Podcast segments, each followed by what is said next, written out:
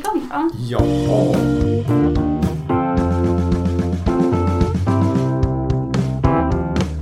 Det var ett eh, sidospår som jag eh, har tänkt på ganska mycket som vi kom in på förra avsnittet. Då pratade vi lite om, eh, du kallade det själv för problematisering. Jag känner att jag skulle vilja prata lite mer om det, för då pratade vi ju om målbild och generaliseringar. Men vi kom in lite grann på att när man sitter på ett möte så är det väldigt lätt hänt att man blir liksom bekväm och pratar problem och Mm. allt sånt där. Mm. Kan du kanske kan köra en lite snabb recap om vad det var exakt du menade då? ja, det är ju problematiseringarnas dilemma. Och det hör ju väldigt mycket ihop med, med mål och målarbete och, och målformulering. Och en viss del problematisering måste vi göra för att få en, en bra bild av nuläget. Hur ser det ut? Vad är det som är problem? Vad är det som är flaskhalsarna? Vad är det som är eh, det som behöver förändras? Eh, men det som händer är ju att vi stannar i problemen. Vi pratar runt om samma problem om och om igen, möte efter möte. Och det är någonting som fascinerar mig och, och ju mer jag jobbar med genomförande kraft ju mer fascinerad över hur svårt det är att gå från just ord till handling det är. Mm. Och problematiseringen där är en del i det. Vi fastnar där istället för att gå vidare. Och då blir man ju inte alls effektiv. Och det är det vår podd handlar om, att bli effektiv. Ja, För jag har ju känt, alltså du vet när man, när man hör något nytt så får man upp ögonen för det. Mm. Och då ser man det överallt sen. mm, ja Och så har det där blivit lite för mig, att det har varit som en Ja. liten kom ihåg-lapp. Eh, så jag har nästan eh, stört mig lite på hur mycket folk problematiserar. Ja. För att det känns som att det bromsar mig. Ja, Om man kommer med förslag och idéer ja, så får man höra bara de negativa aspekterna Mm. med de idéerna. Och då blir det lätt att man säger, ja men vi får fundera lite till då. Och så skjuts det upp hela tiden. Mm. Ist- Men egentligen finns ju inga beslut nästan som är 100% positiva. Det finns ju för och nackdelar med allt. Så om man alltid bara ska leta efter de som har inga nackdelar Ja. och bara ta de besluten, Ja. då kommer man ju Då ingen vågar man aldrig fatta beslut. Nej Då visst. vågar man aldrig sätta ner foten. Nej. Nej. Och, och just det här med om det är någonting som ska förändras, ja men då kallar man till ett möte och så pratar vi om problemen. Och det som är, vi är ju olika typer av människor också. En del är väldigt lösningsorienterade och är vana vid att tänka lösningar för att komma framåt. Medan andra är helt problemorienterade och bara ser svårigheter och problem. Och jag träffar ju väldigt många team och, och grupper ute hos mina kunder och det är ju oftast är det ju en blandning av de här personlighetstyperna. Eh, men, men de som bara är problemorienterade, det blir lätt att man fastnar. För när man tittar på problemen och sen kommer man på en bra lösning och så säger man det här måste vi göra för att rätta till det här. Och så inser man hur stort det är. Hur mycket som måste ske, hur mycket som ska hända, hur mycket vi måste göra. Och då är man blixtsnabb på att börja lista alla problem. Ja men det är ju så svårt och det kommer ta så mycket tid och den tiden har vi inte nu. Vi har så bråttom med det här. Och tänk vad personalen kommer att säga. De kommer ju slå bakut och så vidare och så vidare. Och till slut har man en lång lista med svårigheter som gör att det förefaller fullt naturligt att fatta ett beslut. Vi skjuter på det här, vi kan inte göra det nu. Mm. Så går man ut från mötet och så tre veckor senare så har man ett nytt möte och pra- pratar samma problem för att komma fram till samma slutsats. Vi Mm. kan inte göra det här nu, det är för stort. Mm. Och det, det påverkar vår le- resultatleverans och vår genomförandekraft å det grövsta i negativ riktning. Ja, verkligen. Men varför gör man det? Jag tänker att det, inte, det måste vara något undermedvetet. Det är inte att man sitter där och tänker nu ska jag komma på en massa problem så kommer jag lindrigare undan. Ja, jag tror det. Jag tror det är flera olika skäl till det här varav hjärnan är en del. Jag tror det är väldigt få människor som sitter och letar problem bara för att man vill leta problem eller för att man sätter sig på tvären. Så jag tror det är en kombination av flera faktorer men hjärnans eh, eh, delar i det här är ju att, att vi när, vi levde på savannen som jag brukar säga för hundratusen år sedan eller vad det nu är eh, så var vi tvungna, när vi hade fått mat var vi tvungna att spara på energi. För vi visste inte när vi fick mat nästa gång. Och då belönar hjärnan det som har med överlevnad att göra. Så hjärnan belönar att spara energi, alltså att vila innan vi blir tvungna att gå ut och jaga nästa måltid. Och Det här hjälper ju oss att hela tiden gå minsta motståndets väg. Kan vi komma undan med och slippa ta i det här problemet just nu, börja göra alla de där aktiviteterna som kräver både koncentration och fokus och arbete, så gör vi det. Och då är det så lätt att hitta rationella skäl till varför jag inte ska börja just nu. Och så listar man alla de här problemen på varandra. Men de är ju inte speciellt rationella. Men det gör ju att vi inte kommer framåt. Jag brukar ju coacha mina kunder till att, att eh, vi måste ha en del diskussion i problemlådan för att se vad det är det skaver och vad det är som behöver åtgärdas. Men när jag känner att vi har varit för länge i den, då försöker jag att vrida fokus mot konkretisering. Och det handlar ju om att ställa rätt frågor. Så om nu problemet ser ut så här, vad är det första vi behöver göra för att åtgärda det? Vilka delar behöver vi angripa? Vem ska vi involvera? Hur ska vi gå tillväga? Och som leder oss emot att lista ner konkreta aktiviteter som vi faktiskt direkt efter mötet kan gå ut och börja genomföra. Mm. Och när vi avsätter tid, äh, möten för att diskutera problem och lösningar då är det väldigt lätt att vi hamnar i att lösa problemen på mötena. När vi väl har kommit dit att vi börjar titta på lösningar så vill vi göra dem direkt. Vi börjar mm. på en gång. Ja men om jag gör det här, om du fixar det där. Och det blir ganska ineffektivt för då använder vi mötet till att sitta och, och jobba på. Mm. Och då blir mötet lätt en timme, två timmar, tre timmar, sen har hela förmiddagen gått. Mm. Istället för att avsätta en begränsad tid. Nu ska vi hitta aktiviteter som tar oss i den riktningen för att lösa det här problemet. Lista ner dem och sen gå ut och leverera dem under tiden som går till nästa möte är beslutat. För då får vi korta effektiva möten med råfokuserat arbete på konkreta saker som vi kan göra för att hitta en lösning eller åtgärda problemet. Istället för att sitta och göra allt det arbetet på mötena. För det blir ofta väldigt ineffektivt. Det blir en massa diskussioner. Ja men jag kan göra det här. Ja men det är ju så svårt. Ja men då kanske vi ska göra så eller si eller det. Utan fokusera istället på vad ni ska göra och sen gå ut och avsätt tid i, på din arbetsdag någon gång under veckan för att verkligen genomföra det. Där har vi ju konkurrensen med det dagliga bråttomarbetet. Eh, mm. Men, men det är ju väldigt viktigt att, att avsätta tiden för att genomföra de aktiviteterna. Och ju tidigare man kan göra det efter mötet ju bättre är det, ju effektivare blir det. Mm. För risken är att sparar man det till eh, två timmar innan nästa möte så blir det fort och fel. Sen handlar det väl väldigt mycket om också att våga vara uppriktig. Att våga erkänna att det här blev inte så bra. Vi måste göra om och göra rätt. Och det var som du var inne på inledningsvis här att alla beslut är ju... Man får ingen garanti för att det är ett bra beslut. Ibland måste man fatta ett beslut och prova och se. Nej, det blev inte så bra som vi hade hoppats. Och fatta ett nytt beslut i en ny riktning och, och, och försöka tills man hittar den bästa lösningen. Så här handlar det ju om att faktiskt våga fatta ett beslut när man har tillräckligt mycket på fötterna och inte vänta på de där sista 3, 4, 5 procenten för att få beslutet helt hundraprocentigt vattentätt. Nej. För det kommer vi aldrig att få. Och då blir det en rädsla, nej men vi måste ta det här ett möte till innan vi bestämmer oss. Och så blir det ett möte till.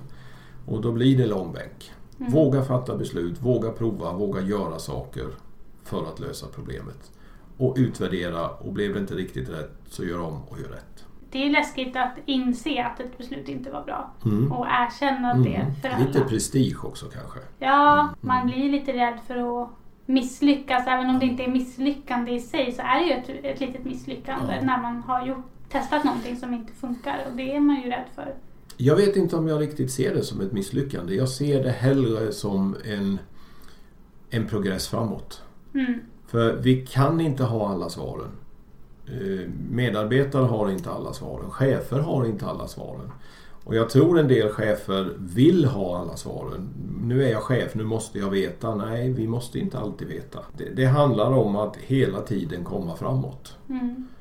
Och då är det bättre att ta beslut, prova och testa och utvärdera. Och blev det inte riktigt som man hade önskat så ta ett nytt beslut och försök igen. Istället för att skjuta och skjuta och skjuta på det. Mm. Och sen är väl min erfarenhet också att eh, boka in korta täta möten där vi har de här diskussionerna och, och, och diskutera konkretiseringar vad vi behöver göra. Istället för långa möten mer sällan. För långa möten mer sällan blir ofta väldigt långdragna diskussioner och problematiseringar. Tänker att det handlar lite om att man känner att man inte har tid till saker. Ja, när, när, om man hittar ett problem. Ta till exempel att man upptäcker att vårt kundstödssystem funkar inte.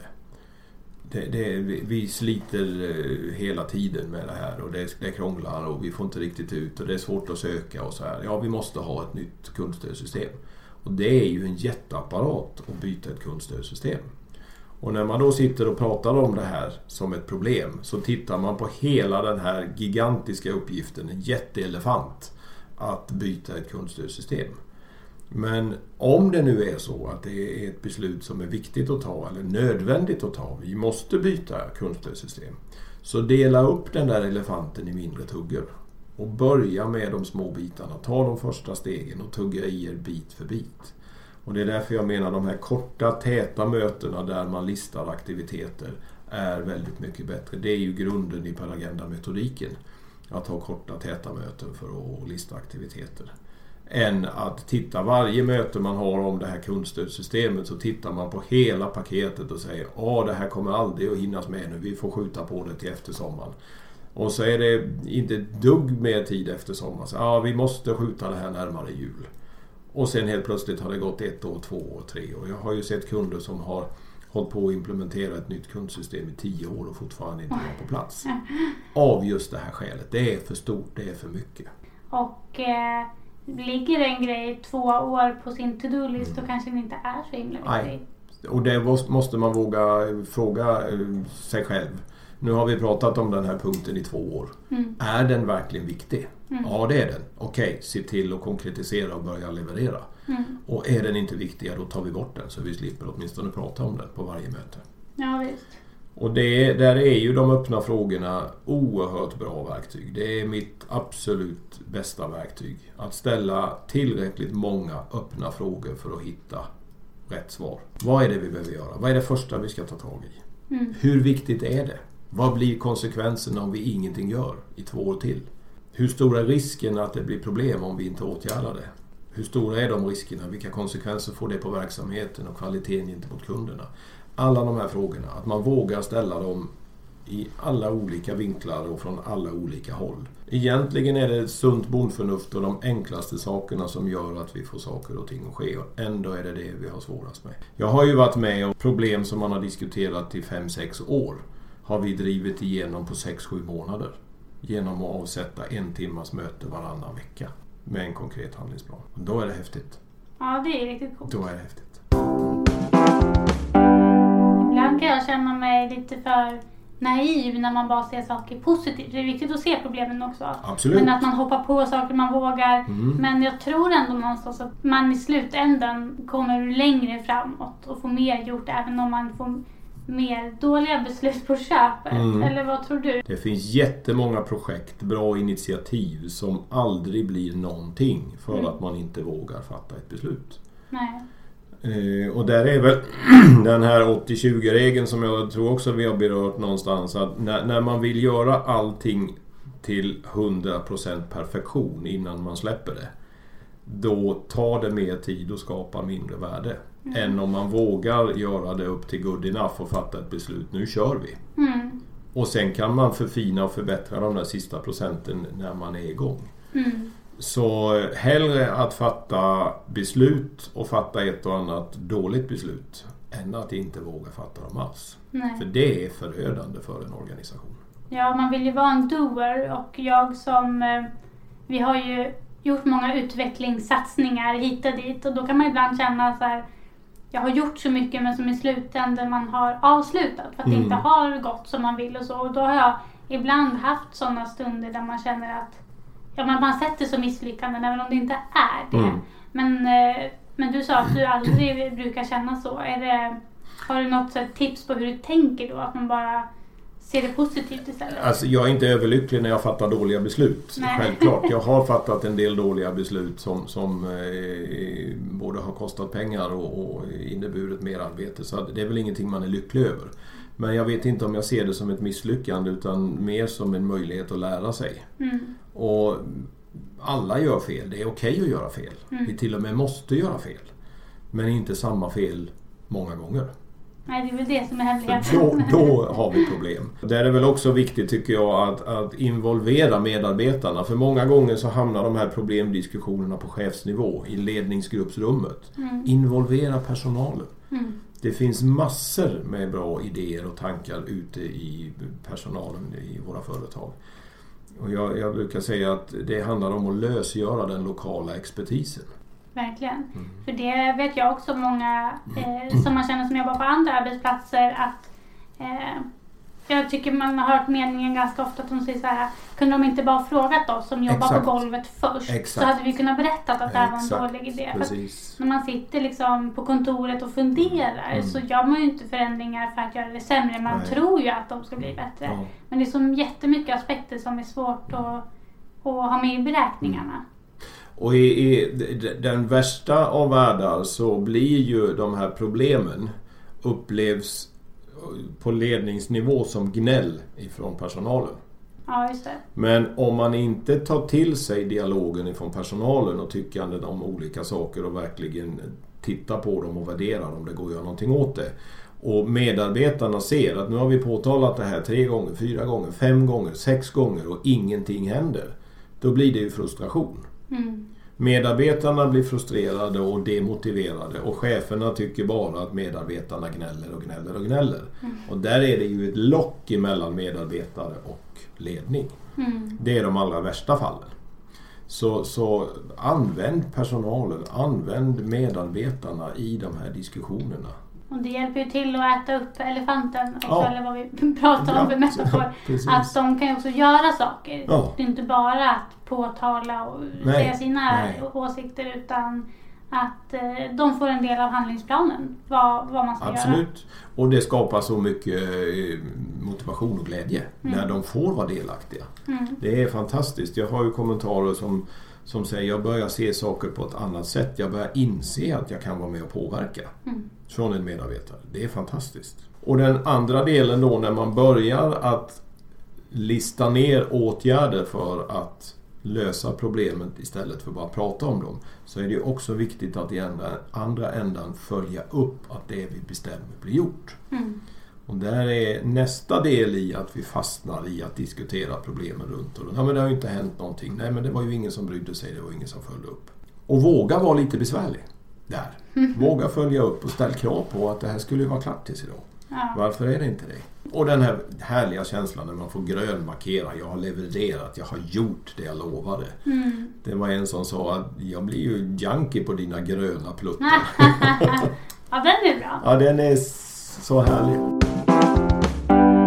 Jag tyckte det var ganska talande det du sa om att man inte ska se det som gnäll. Nej, För det tror jag är väldigt lätt hänt. mm, absolut. Sen ska man ju vara medveten om också att se när det är gnäll. Mm. För när det är gnäll, det måste man stoppa och Mm. säga jag är inte ett dugg intresserad av att lyssna på dig om du bara gnäller.